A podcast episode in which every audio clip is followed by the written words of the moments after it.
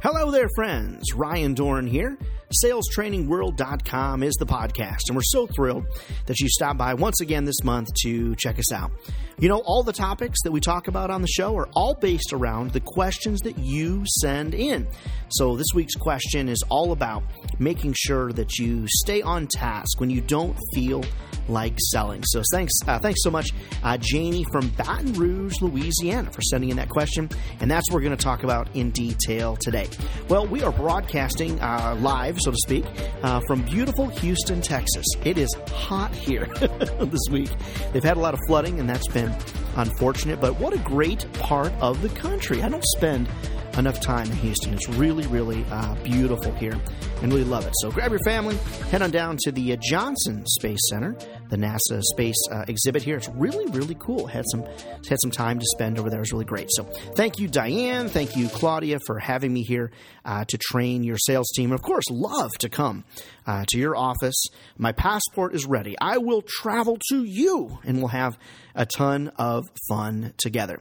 All right, keep those questions coming in. Ryan at brainswellmedia.com. Ryan at brainswellmedia.com. We'll answer all those questions for you. All right, Janie, to your question.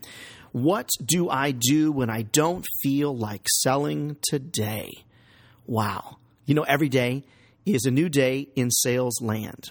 And I'm going to admit, I've been in the sales and marketing business for 25 years.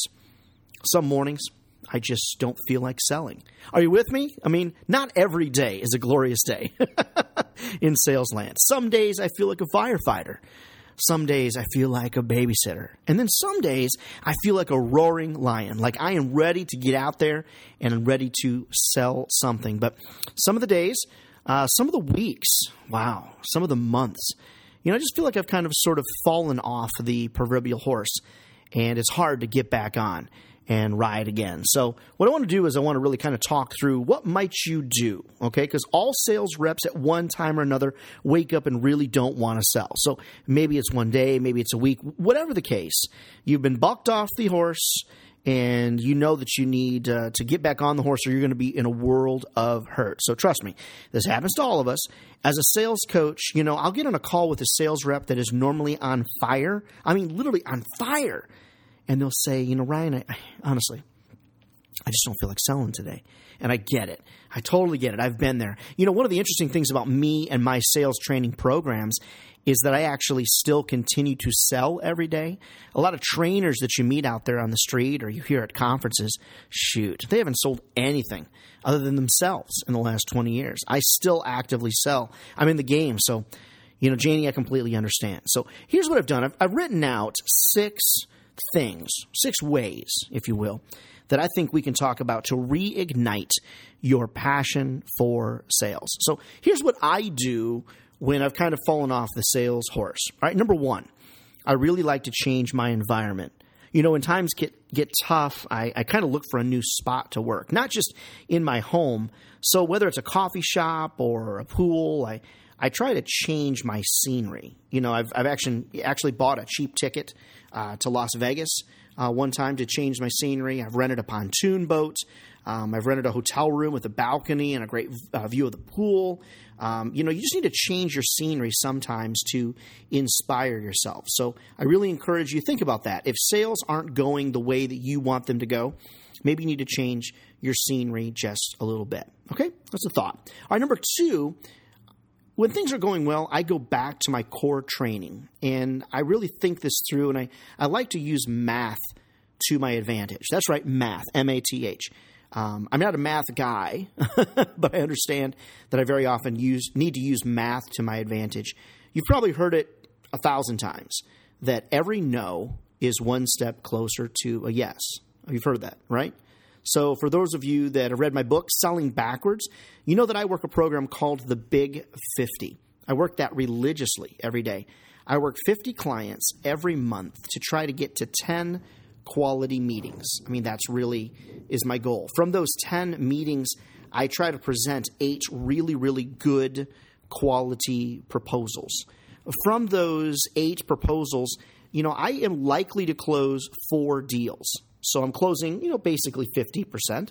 And uh, I don't think that's too darn bad.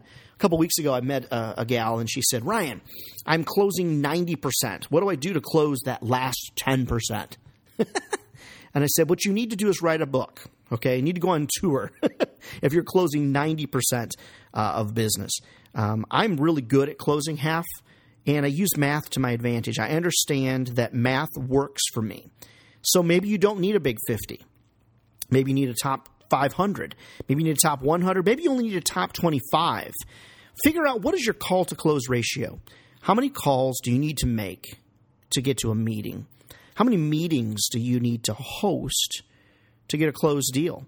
That's your call to close ratio. So that's something you might want to explore and think about when things aren't going well. You know, it's pretty common if someone said to me, um, I need to reach a sales goal of 100,000. Okay. And let's just say that your average unit price is 10 grand, 10,000. So you need to work a minimum of 10 clients if you close 100%. Well, most people don't. I mean, it's pretty rare. So if you're closing 50%, you need to at least work 20, probably 30, depending on your call to close ratio. So just think about that and kind of check it out when you kind of hit a sales slump. All right, that's idea number two. Number three, I encourage you to try the non sales approach. Number three, try the non sales approach. Go to a website like Inc.com and, and find a great article that's going to be applicable to basically everybody on your prospect or your client list. Maybe like an article on motivating your team or an article on growing strong business relationships or whatever the circumstance. Then share that article with your clients or your prospects. You know, I'm one of those guys, I truly believe, and I mean this 40%, 30 to 40% of your contacts with your clients need to be non sales related. I mean, if every time you contact one of your customers, you've got your hand out looking to sell them something, then you're sort of seen as a bit of a bank robber. I mean, every time I talk to you, Ryan, I am always giving you money. and that just kind of puts you in a bad So maybe try the non sales approach. You know, you might be surprised to know that when I reach out to customers in a non sales way, I get a lot of business. So it might be something for you to consider. So that's idea number three. Number four, seek out inspiration. You know, I do this all the time.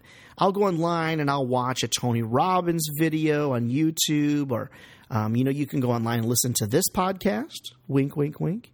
Maybe read an inspirational book or, or find somebody that's got an inspirational blog. I mean, I read uh, Brendon Burchard's book. Uh, I think it's called The Motivation Manifesto. Um, I thought that was really inspirational. Go on online and find some books. Um, maybe if you're constantly selling to millennials, find a book on uh, on the millennial age group. That might be good for you. If you're a millennial, uh, maybe you should look up Jerry Acuff's book uh, called The Relationship Edge. Um, I like Jill Konrath's book called Snap Selling. Um, there's just so many books and audio books out there that find some inspiration somewhere. Seek out motivation you know, it probably will not seek you out. So you need to you need to find it. Worst case scenario, you know, find a business coach, find a sales coach. Uh, call me up. Let's get on some calls together. Um, if I can't inspire you to get going, I, I don't know who can. I'm kind of like an overwhelming vessel of inspiration. Some people are like, calm down, Ryan. You're a little over the top. All right, idea number five, and you're going to love this one dress for success and rock it out, especially if you work from home. Now, I run across a lot of salespeople that work from home. I work from home, and a lot of times I'm just not in the groove. So I will literally take a shower and I will get dressed up like I'm going to a job interview. I'm not kidding. I'll put on a suit. Uh, you might want to put on your best outfit, and, uh, and I'm going to always jam to my favorite music. Um, right now, I just I think that um, Flo Rida song, uh, "My House," is cool. I like to jam to that. Um, Justin Timberlake's got a new song out that I like to jam to. Of course, I'll always go back, um, you know, to some 38 Special and some Def Leppard and stuff from the 80s. You know, I like to rock it out. I just want to get myself in a really good quality mood. So if you work from home, you know, dress for success and get up and get going and try to get inspired. Do your hair, dress like you're meeting with the CEO, turn it up. I like to say, fake it till you feel it. Somebody important said that one day. I don't know who it was. I probably should give them credit for that. But anyway, I'll take it. Fake it till you feel it. How's that? And then number six, if all else fails, you know, go find some love. You know, maybe that love is calling on clients that you know really like you. You know, seek out some inspiration from them. Hey, maybe call your mom, call your dad. I mean, when's the last time you called your folks and talk to them? You know, your folks are going to love you unconditionally. I mean, almost all parents will. and uh, reach out to clients or family members or people. And, you know, I just would be honest with them and say, you know what, I'm in a slump you know, I just really don't feel like selling right now. Cheer me up, would you? Tell me something that that you like about me. You know, reach out to these folks and seek, you know, some inspiration. Here's the fact. The fact of the matter is this. We all fall off the horse now and again. I mean, we just do. And you need to get back on that horse and you've got to ride again. You just have to. That's just a fact of the sales game. Every day, you're not going to want to sell. But if you don't, you know, pretty pretty soon you're going to lose your car and lose your girlfriend, lose your house. You got to sell because that's how we make money. So get back on that horse, figure out what it takes. There's five or six things that I like to do. Take one of those to heart and really, really make it happen. You know, it's an interesting thought. Everyone that contacts me and says, Hey, you know, could you be my sales coach? Yeah, love that. And they're always looking to work smarter and not harder. Oh, I've got some news for you sales in today's environment, yeah, it's kind of tough. You do need to work harder. Maybe just be smarter about it. That's cool. But I wish I could give you a silver bullet and say that here, take this elixir, take this pill, everything's going to be better. Sales is a tough gig. You know, one of my sign offs, one of my taglines is, you know, if sales was easy, everybody'd be doing it. And they're not. So we're all either crazy or we're a really special breed. So take that to heart. Get back on that horse, ride again. I know you can do it. If I can be of help to you, if you'd like me to be your coach, I'd love to do that. If you'd like to, me to come to your conference and speak or to your office and try to inspire you to greatness, I will do the very best that I can. Thanks so much, folks, for reaching out here at salestrainingworld.com. If you're in the media sales business, check out 360adsales.com. Love to have you stop by brainswellmedia.com as well. Send your questions over, Ryan at brainswellmedia.com, and we'll check it out and we'll get those answered here on the salestrainingworld.com podcast. All right, friends, remember, if sales was easy, everybody be doing it. And they're not.